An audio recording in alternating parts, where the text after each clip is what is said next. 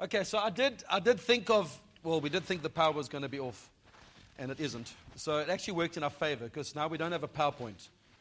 Okay, because I, I half prepared the PowerPoint and then thought, message the worship band, how about we WhatsApp everybody the PowerPoint? And then while I'm preaching, you guys can go through. It's the only time you're allowed to look on your phones, okay, during church. But then it's going to, WhatsApp's going to come through and you're going to be clack, clack, clack, and you're going to lose my attention. So actually, I, I've just done half a sermon today and I'm going to do the, one, the rest of it next week. But we need the PowerPoint for next week because next week's going to be, wow, it's going to kick your December off. I tell you, on another level. And what we're going to speak into, the land of Moriah, I'll talk into next week. Okay, boom. Okay, and I'll, I'll break that down a little bit. But we're on a journey. I'm just going to break and wrap up these covenants that we've been speaking into for the last few weeks. I just want to say that I've noticed a number of you, which you wouldn't be doing today because there's no PowerPoint. You're all with your phones, kind of taking photographs as I'm like kind of speaking through and the declarations and all that. What we'll try and arrange, well, what I will arrange for you is that the power, all the PowerPoints from these talks will be put into a Google Drive, and we will WhatsApp the link out that you can have access to all the stuff and the rhythms of what I was speaking. We'll create them in a PDF kind of format, and we'll put them in a drive that you can get it. And also the declarations. I also see a lot of people taking photos of these declarations. We'll arrange um, to have them in a PDF format, format that we can also WhatsApp you out. Okay, and then just request. So if you're wanting the stuff, just request it. Just send a message on the WhatsApp group saying, that declaration we did on Sunday, please send it to me, and it'll be sent to you. Okay, and then you've got them all there and ready to go. So if you want those things in place. Okay, good morning. So, as you know, we've been speaking through the covenants. Okay, the Abrahamic covenant, the Mosaic covenant. I'm going to touch on today of the Davidic covenant.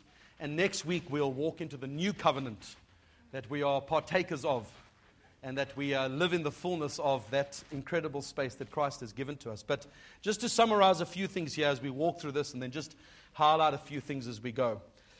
Um, if we look at those, those, uh, those, the three different covenants that we've covered, okay, uh, the Abrahamic, okay, I had a graph up here that, I mean, a table that you could see, but just follow me. Okay, the three covenants, are, the covenant of Abraham was made to Abraham and his descendants. Okay, we are descendants of Abraham. What was the covenant? God will give the land of Israel to his people, of Israel forever. And all of the Gentile nations will be blessed as well because of this. The, um, yes, now I've got oil on my hands. You guys, this is amazing. Okay? I won't put it through my hair, then I'll look somewhat greasy, eh? Like a eh? bit of grease lightning there, eh? Um, the, the, the Abrahamic covenant is unconditional, meaning it is a one way promise. It is bilateral, meaning God set it in place, meaning it won't change. It's not up to you whether it breaks or not. Okay? Sorry, unilateral. Unilateral. No, it's bilateral. No, sorry, uni is one, bi is two.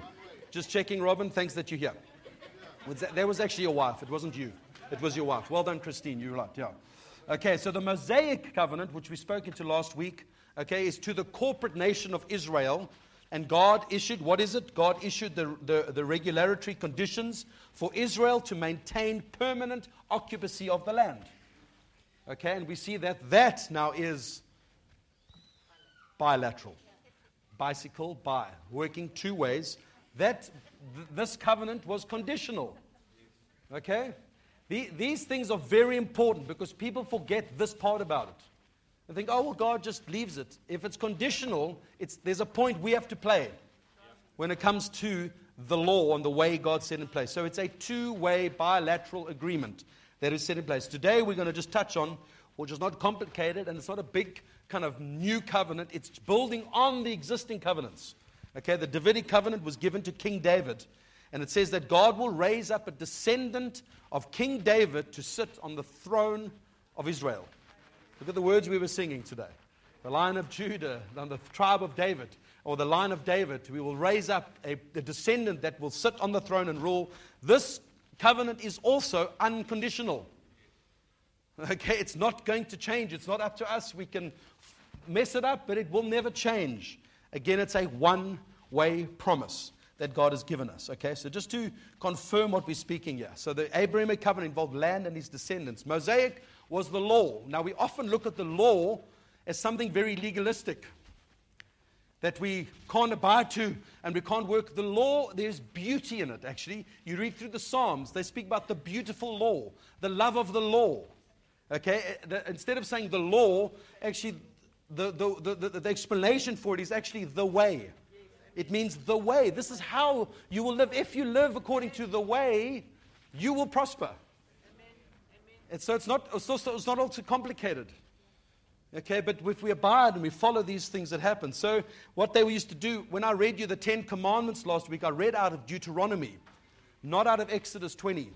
Okay, now understanding Deuteronomy was 40 years down the line when they had Mount Sinai experience, or 50 days in, okay, from leaving Egypt. 40 years later, Moses is reminding the people, You're about to cross over. The time has come. Abide to these things. Stick to these things. The whole book of Deuteronomy. Go and read it. It is beautiful. That, that was in chapter 5. The next chapter is chapter 6 in Deuteronomy, which is the key verses that says, Love the Lord your God with all your mind, with all your soul, with all your heart. Love your neighbor as yourself. That's what Jesus brought us as the greatest commandment. And it encompasses all of the commands. Okay? You see the power. Now, in Hebrew, they used to call the book of Deuteronomy the words. Okay? Meaning, like, these are the words that for, for us as a people. So, the, the first part, uh, deutero, actually means second. And the word nomos means law. So it was the second law that was given to the people, read out for a second time, not different law, the second time it's been read out to the people of Israel to adhere to what God Almighty is speaking to you, who's a God of love. He's given you these things because He loves you. He has chosen you out of all people on the earth.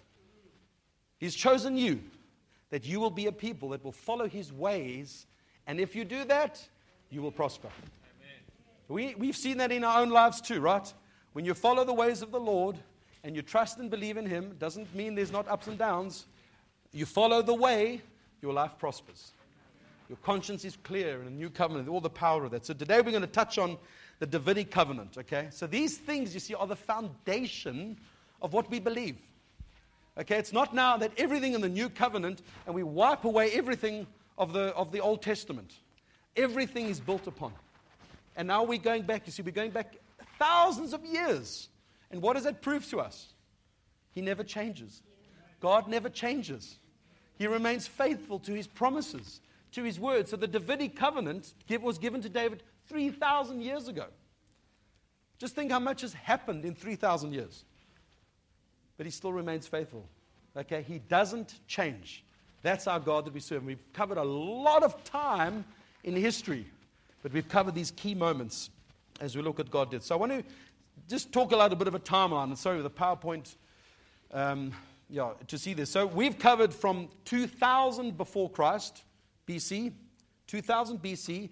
Okay, so if you go from 2000 BC to 1500 BC, Israel was led by Abraham, Isaac, and Jacob, and then on to Joseph, the son who then was established themselves in Egypt from these are approximate dates from about 1500 BC, okay, to about 1000 BC. Okay, they were led by the prophets, starting with Moses, all the way through all the prophets through to Samuel. Okay, and so what is the whole journey with Samuel? Is that the people were crying out for a king. But he says, I've given you all you need. I'm your king. Why do you need? Okay, and eventually the Lord relents and says, Okay, I will give you what you want because they were going, Other nations have got a king. We want a king as well and he gave them Saul.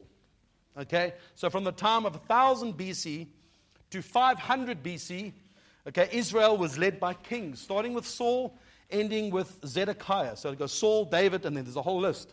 And then Israel split between north and south, the 10 of the north, 2 of the south. Okay? And then the lead up of from 500 BC, leading up to Christ coming, they were led by priests. Okay? So the, the kingship thing fell apart a little bit. Okay, but then priests led from Joshua, and you read in Zechariah, Joshua the high priest, right through, if you read into Acts 4, you will see Annas and, and Cephas, Cephas, Cephias. Okay, they are the high priests that are still of the order of the day. Those were the people that were leading Israel. Okay, and yes, obviously there were kings like Herod was in the day. So these are approximate dates, but it's significant times as there was an upward rise in the nation Okay, we're talking around David's time now. So, as leading up to David's reign, okay, there was the spiral upwards of this nation starting to thrive. And the Jews speak of David's time that he reigned was around about 1000 BC, okay, approximately around about there. They call this time the golden era of peace and prosperity because he was prosperous. There was peace in the land. They had conquered most of the land, they had conquered all the enemies around them, and they were prospering as a nation. Okay? And that's a long time from the promise that was given from Abraham. Okay? It's, it's I don't know, I mean, it's a thousands of years leading up to this point. Well, it's a thousand years, essentially. Okay? Okay? And, and to Abraham, right up to David, and them being able to conquer and take most land. But sadly, we see in David's time, while he's still alive, there's a slight decline that starts starting to happen over the people of Israel. And Israel essentially loses everything that they'd gained over a thousand years and threw it away because they weren't the conditional law of the Mosaic covenant set in place, they were not abiding to. Like I said to you a few weeks back, the northern tribes, it says of every one of them, they did evil in the eyes of the Lord. And remember, when it says that, it's not because it's just he decided and he was a, a bad person. It's a progression that builds from generation to generation that eventually the fifth and sixth generation actually don't know any better. And they think this is normal. They think this is the way things play out. You see how it, it slides slowly. And then, you re, and then you look over a thousand years and they've lost it. Okay? Yet, God, yet there were those that stood and believed. That's why we spoke about the remnant. There's always the small group of people that believe that trust God. And He raises them up. And that's all the prophets who were not looking for popularity. They were not looking for likes on Facebook. They were not looking for a number of followers because they had no, hardly any followers because they spoke the truth. And everyone said, Kill him. I don't want prophets like you. Come give me words that I like to hear.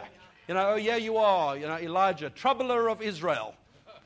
No, I'm just the guy talking the truth. You are the problem, Ahab. Okay? You see how things rolled out? The, this, this walk that we live, it's not about popularity, it's about obedience to the voice of God. And there was a remnant that held on, that trusted, that can, can, can try to and see the goodness of God played out. Read Isaiah, read Jeremiah. I think Jeremiah was called the weeping prophet. I mean, the poor man, he just, no one listened. But if we look, you see, what we've done now is we've looked over time. Look from 3,000 years to where we are now, 2,000 years from when Christ was here, all the ebbs and flows and times in society. Think of the world wars or the, or the wars that we've seen just in the last hundred years. Okay? When those words were written 2,000 years ago, saying things like, there'll be wars, rumors of wars, there's more that's happened in the last hundred years than ever. So when you look over time, you see the biblical narrative starts making sense. But you can't look at for today, like, oh, all this life. You've got to look at from the big picture. The big story that God has in plan for his people. And the thing is, God is never in a hurry. He's never in a hurry because he, he lives outside of time. I mean, fairness, you're going to get there and you're going to give him a watch, right? Because you're tired of him waking you up at 4 o'clock in the morning. Yeah, so God speaks, speak at 7, not at 4. Why at 4? Here we go. He a, he a, this is called the clock, Lord. We run, he doesn't work according to time. He's outside of that. But he allows time to flow, and then he has kairos moments. We're in a kairos moment. This time and season, we're in a kairos time. God is moving. Okay?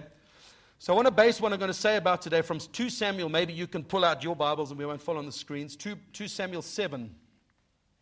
And I'll read that portion of Scripture uh, this morning.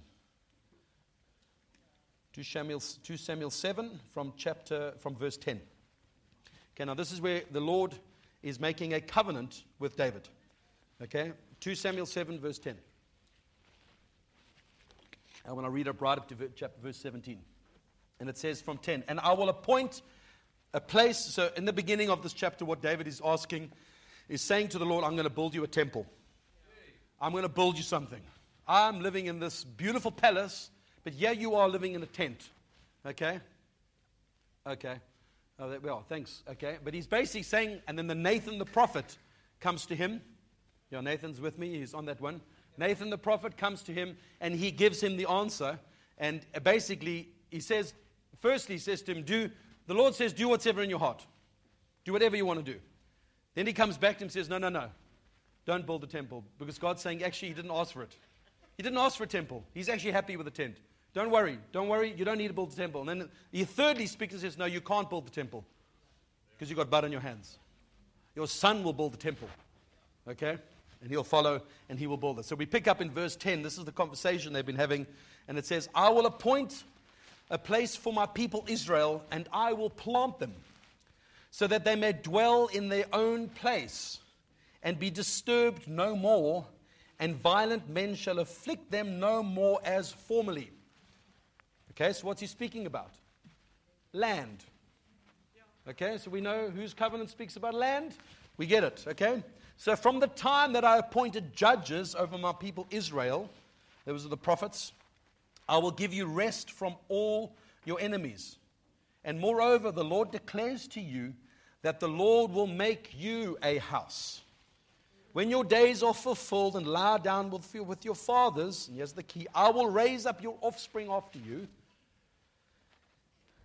who shall come from your body, and I will establish his kingdom. He shall build a house for my name, and I will establish the throne of his kingdom forever.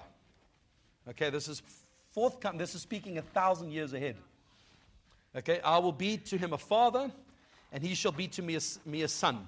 Now he's speaking about his sons, like Solomon and all that follow. When he commits iniquity, I will discipline him with the rod of men and with the stripes of the sons of men. But my steadfast love will not depart from him, as I took it from Saul, whom I put away from before you and your house and your kingdom shall be made sure forever before me. Your throne shall be established forever. In accordance with all these words and in accordance with all the vision, with all the vision Nathan spoke to David. Okay? That is essentially a covenant that God is reiterating with David as he speaks to him. As I said to him, he's asking to build a house, and God says, Yeah, do whatever you want. No, actually, don't. I don't need it. I don't need a place. Okay, and then there's blood on your hands, your son will do it.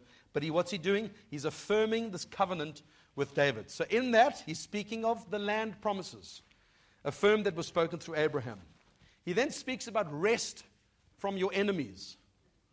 Okay, so David did have peace in his time. He had conquered everybody around him. Solomon didn't fight one war. Okay, how powerful is that?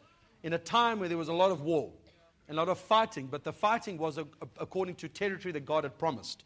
And God gave them. This is the journey up and down. They fight and they lose the battle because they went ahead of the Lord. And the Lord says, you know, do what I say, and did it. And they learned this journey back and forth through Israel. But David had peace. What's happening in that land now? This is war. You see, it's just constant fighting over territory, which makes it not just a physical battle. Remember that? This is, this is a spiritual thing about what God's promises are. I'm going to speak to you next week about, about the, the threshing floor in that land of Moriah and how through thousands of years that will still be fulfilled when Jesus returns. And that promise didn't change for all those thousands of years. Okay? So we look within these words spoken from God comes a promise that the descendants of the line of David would rule on the throne of Israel. Okay? And through, uh, which is meaning the Messiah. And that's very important to understand. That on your line, family line, David, the Messiah is going to come. And through David's conquests and victories, we see large portions of the land, according to the promise, were acquired, okay, through David's time. But the important thing to understand, another thing, the portion of land that was spoken to Abraham, not ever okay, through Abraham, Isaac, Jacob, and now the conquests of David, not ever have Israel occupied that whole territory. Which means it's still to come. And who's that going to be through? The Messiah. Okay? Understanding how that all plays out. Okay? And there's the, the harsh fact to some people, like I said to you, the title of that book Jesus is a Jew and he's going to rule the world. And some people are having this trouble with the Jewish people. It is shame. Yeah, that's right. It's a good South African word. Ah, shame. People don't understand that. You know, when you look at a baby, you go, oh, shame. They're like, what's wrong with it? What's wrong? There's something wrong. Is that, oh, there's nothing wrong. You know, Americans, English don't understand our things. Anyway. Okay, so this covenant will be fulfilled when Jesus, a descendant in the line of David, takes the throne of David in Jerusalem. Okay, so now we understand the importance. If you go and read Matthew 1, verse 1, and what does it say there? Okay? This is important to look at. The book of the genealogy of Jesus Christ. This is Matthew now, who hung with Jesus for all those years. And he hung with the Messiah. And he recognized who he is. He writes this for people to understand. He says, The genealogy of Jesus Christ, the son of David, the son of Abraham. This is confirming for us. If you read now at the end, it's beautiful when it says this, and, and you are starting now recognizing the names as we get closer, you know. So from verse 15, and Eliud, the father of Eleazar, and Eleazar, the father of Matthan, and Matthan the father of Jacob, and Jacob, the father of Joseph, the husband of Mary, of whom Jesus was born, who is called the Christ. We also see this in Acts 2. Uh, let's go there, Acts 2.29, where Peter is standing in front of the crowd and he's preaching to them. And this is where they were cut to the heart, and 3,000 were added to them to the day. And he's talking about David, who's here. He's, he's, he's, he's laying dead here. He's not alive anymore. But he starts speaking about brothers. May I say to you with confidence about the patriarch David that he both died and was buried, and his tomb is with us to this day. Being therefore a prophet, and knowing that God had sworn an oath with him that he would set one of his descendants on his throne. He foresaw and spoke about the resurrection of Christ, that he was not abandoned to Hades, nor did his flesh see corruption. This Jesus God raised up, and we are all witnesses of. He's giving reference to what the Messiah was prophesied ago, a thousand years ago, through the covenant of David, that on this line of David, you will see a Messiah come. And he's basically saying, He's come. He's now resurrected from the dead. He's alive. What are you believing? What are you standing for? What are you f- trusting in these days? So it's through Jesus, okay, that these land promises through the Abrahamic covenant will be confirmed and spoken over. Remember that the Davidic covenant is also unconditional. It's set in place. It's not going to change. Okay? So if we see this now, the David's house and the kingdom will endure forever.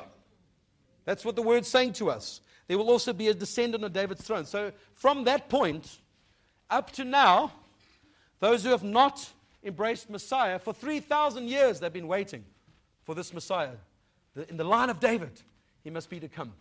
But we understand 2,000 years ago, this Messiah in the line of David came and walked this planet and walked this earth. Okay? And there, for, years, people are waiting for this to come. But it, now you see the power of why Matthew starts with genealogy. He says, right from the very beginning, and then he lines it. You see halfway through that starts speaking about King David. He says, from Abraham to David was 14 generations. Or there's then David to another's 14, and then from him to another 14. 42 generations. But in that whole line, from David, the promise was never forgotten. And he's making sure that people understand that when they read the book. Okay? So it's not just a whole list of names and we recognize he's, he's affirming what prophets have been saying for a thousand years. This Christ is here the son of David, son of Christ, son of man. He's here on earth. Okay? So we see that reference of son of David is, is referred to many times in the New Testament, knowing it's speaking about the promise. So when Jesus says to the Pharisees, I'm the son of David, it offends them. Why? Because they don't believe in him being the Messiah. But why he's saying that is because it confirms prophecy. He's not just saying it because, uh, you know, David was a good king and I'm the next king. Yes, that is true. But it's spoken of, of thousands of years ago. A thousand years ago. So if you read Revelation 22 16, right near the end of the Bible, the book, and this is Jesus' words I, Jesus, have sent my angel to testify to you these things for the churches. I am the root and the descendant of David, the bright morning star. That's who he is to us. That reference to Son of David is used about 18 times in the New Testament. Jesus refers to himself. Many people speak about the Son of David, the Son of David, because it's confirming what we've spoken about. Okay? I just want to read two more passages out of Chronicles that are also just summarize this covenant that we've spoken about of land, but also the promise of the descendant in David's line that the Messiah would come. 1 Chronicles 17, I'm just going to read this out quickly. It says, when your, verse 11, and when your days are fulfilled to walk, and now this is the, the, the Lord speaking to uh, David again, but this is just another version out of Samuel. I will raise up your offspring after you, one of your own sons, and I will establish his kingdom. He shall build a house for me, and I will establish his throne forever. What does it say in Peter? That we are living stones, making up what? The house, the spiritual household of God. I will make a house for you. Okay? You see, we, are, we have spoken about thousands of years ago the preparation for these things to come. And I will establish his throne forever. I will be to him a father, and he shall be to me a son. I will not take my steadfast love for him as I took it from him who was before you, but I will confirm him in my house and in my kingdom forever, and his throne shall be established forever. And in accordance with these words and in accordance with all his vision, Nathan spoke to David. Thank you, Nathan. Then 2 Chronicles 6 16 is now Solomon, David's past. Now Solomon is speaking to the Lord, and he's speaking of this dedication and this is his prayer of dedication. It says, Now therefore, O Lord, God of Israel, keep for your servant David, my father, what you have promised him, saying, You shall not lack a man to sit before me on the throne of Israel. If only your sons pay close, close attention to their way, to walk in my way, to walk in my law, as you have walked before me. Now therefore, O Lord, God of Israel, let your word be confirmed, which you have spoken to your servant David. We serve a God who has seen all time, all things. Thousands and thousands of years have passed by when these words were passed and spoken. I was reading something the other day about when, I mean, Rod will know this stuff, when the Dead Sea Scrolls, and they found the book of Isaiah. And they were busy doing a translation of, ah, even the New Living Translation, one of those translations were busy translating the Bible, and they just paused and said, Let us refer to these Dead Sea Scrolls so that we can confirm what we're speaking about here, and they made minor changes.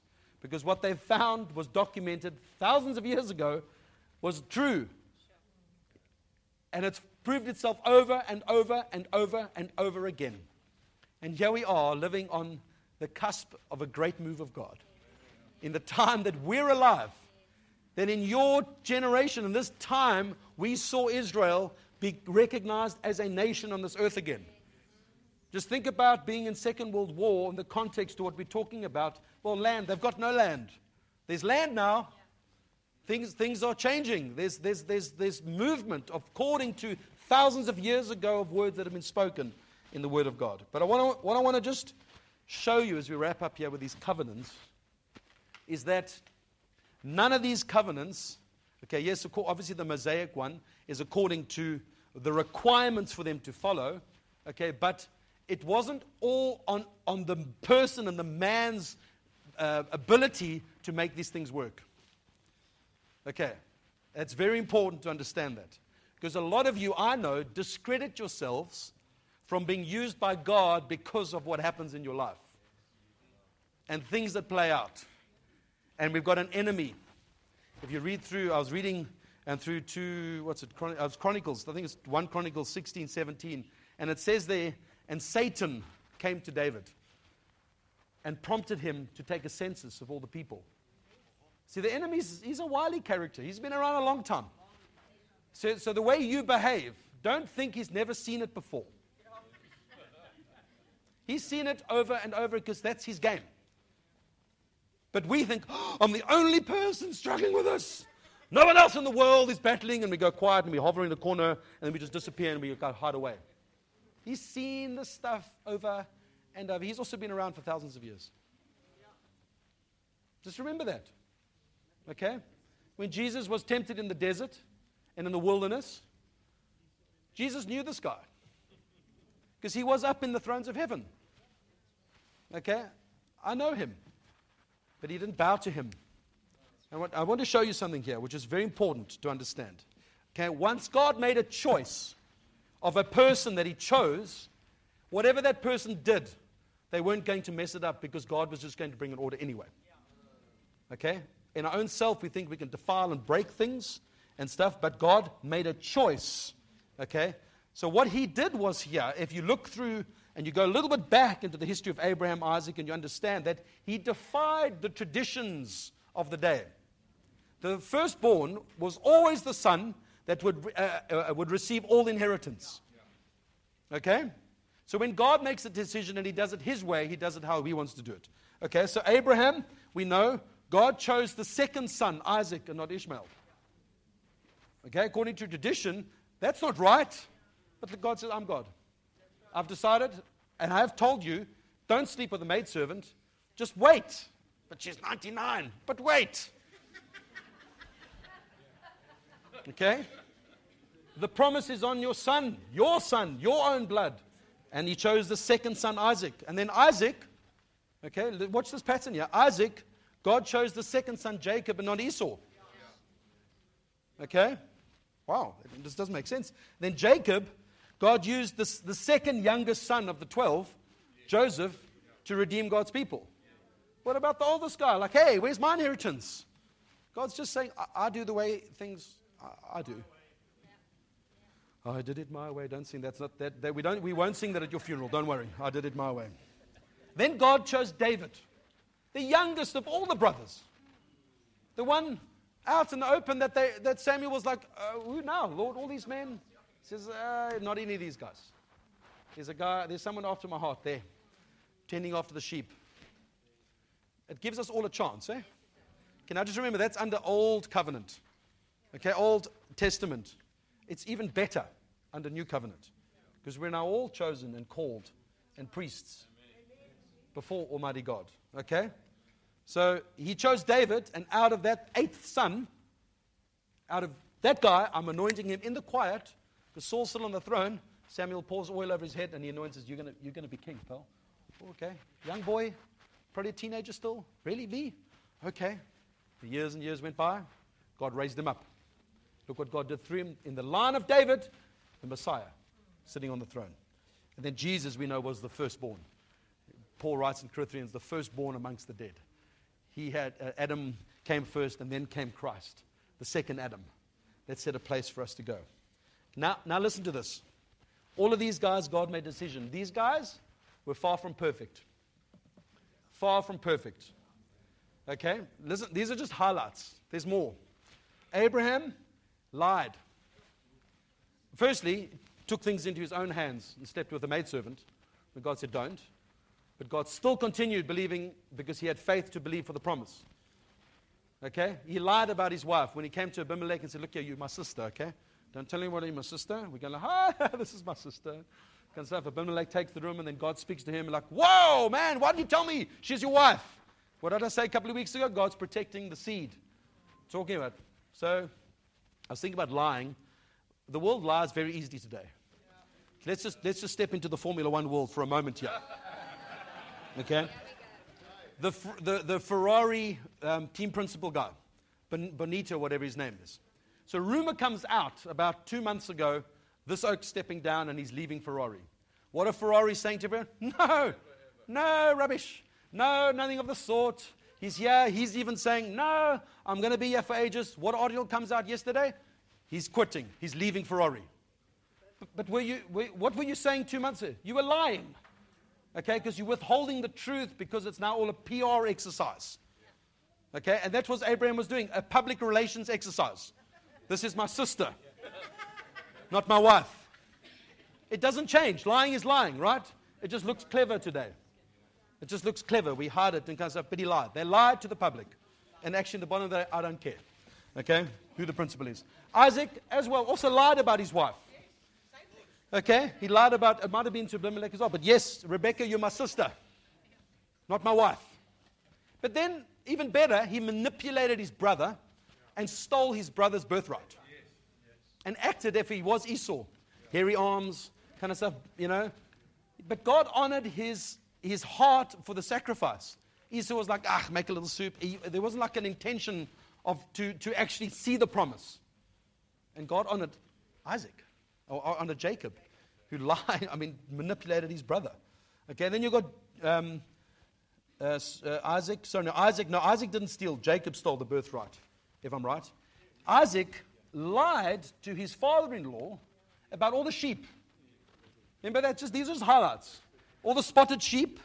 Okay, I'll take these, but he knew that he'll produce a better, a better a bumper. What do you, you can't say bumper crop with sheep. a, a better fold. A flock. A flock. There we go. So what he's, he's lying. He's cheating there. So he knows that he's going to score better because all the ones that are kind of drinking from the trough in a certain way and the marked ones he takes off. But yet God still chose this guy. but they weren't perfect, right? Sure. And then Jacob, you know, steals his brother's birthright. I think it's Jacob and Esau. That's right. Okay. Um, he lied to Isaac. And then you've got Moses, who's now all the years later after Joseph, and Moses comes. Moses was a murderer. He murdered an Egyptian and then bailed. I'm out here. 40 years. And then God's like, he's like, hey, there's a bush burning, but that bush isn't burning. What, what's going on here? And then God speaks. God wasn't looking for perfect people. Come on, man. And this is still old times. and, then, and then we've got the most successful king of all time the greatest portion of land that they had, prosperous peace. And then he walks out on his balcony one day, glances left. How you doing? and the rest, and that was the turn of his actually decline. Okay, but yet, yes, he came, read Psalm 51. He comes before God. His heart, you see, he didn't do those things because, ah, whatever, man, we just carry on here. He had a heart for God, but he knew he had flesh that actually fell. And then he tried to manipulate the situation, to kill Uriah, and kind of cover up everything. And then Nathan comes and tells him that story. Thanks, there you are again. Amazing. Tell them a story about this guy and the sheep, and he's going to, and, this, and he takes the one sheep. Dave says, Who's that guy taking the one sheep? This is you, pal. Boom, conviction. Hello. You see, you must remember that. The, the, the enemy um, condemns you, but the Spirit convicts you. And when you find conviction in your heart, respond to God. Don't run away, run to Him. Okay? We'll see that in the new covenant. That's what it is. You run to Him. The enemy wants you to bail. Run, man. Get out of here. Run, run. Forrest, go. Run, Forrest. Get out of here. You run to God. Because those people, they're not perfect, man. Far away from it. But yet, God used them. Okay? And now, next week, we'll go into a little bit as we wrap it up there about thank God for Jesus. You, you would not be experiencing the presence of God this morning like we did and what we are now. He's in this room, He's here with us. He's manifests Himself when we gather. You will not be getting that if Jesus didn't pay the price. There'd be a whole big altar here, burning cows, bulls, hoping for the best, hoping God would accept our sacrifice. But thank God for Jesus, the perfect, spotless lamb that has paid a price for your sin and your weaknesses and your failures. Run to Him. Okay, and as we wrap up these things of covenants, and it looks like I'm going to end just on Hoppus 11, the Lord is with us. Okay? That's a trifecta. I mean, that's, that's incredible. I think I'm on a roll here. Let me just go further before, for long forsake. So, as we've laid out the story of the covenants, okay, very important to understand which is conditional, which is unconditional. What God said thousands of years ago still stands.